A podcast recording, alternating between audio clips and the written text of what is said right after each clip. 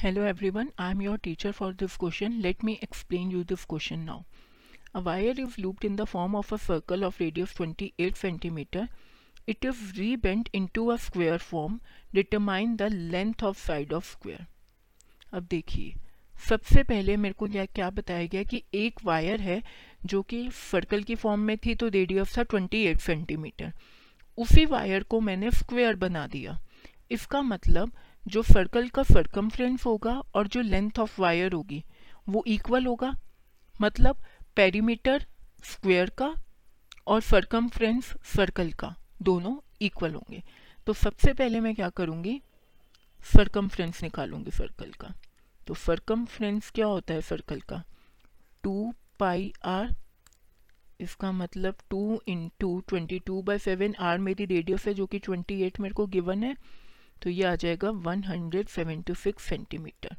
अब मेरा जो पेरीमीटर है स्क्वायर का पेरीमीटर ऑफ़ स्क्वायर किसके इक्वल होगा? सरकमफ्रेंस के।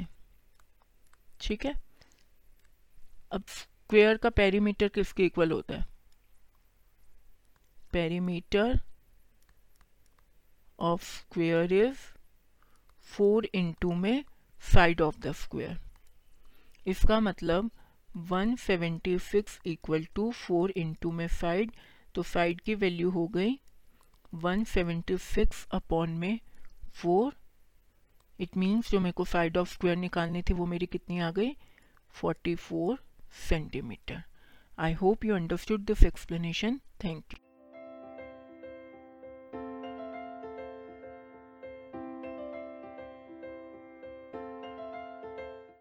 this podcast is brought you by Hubhopper Shiksha Abhiyan अगर आपको ये पॉडकास्ट पसंद आया तो प्लीज़ लाइक शेयर और सब्सक्राइब करें और वीडियो क्लासेस के लिए शिक्षा अभियान के यूट्यूब चैनल पर जाएँ।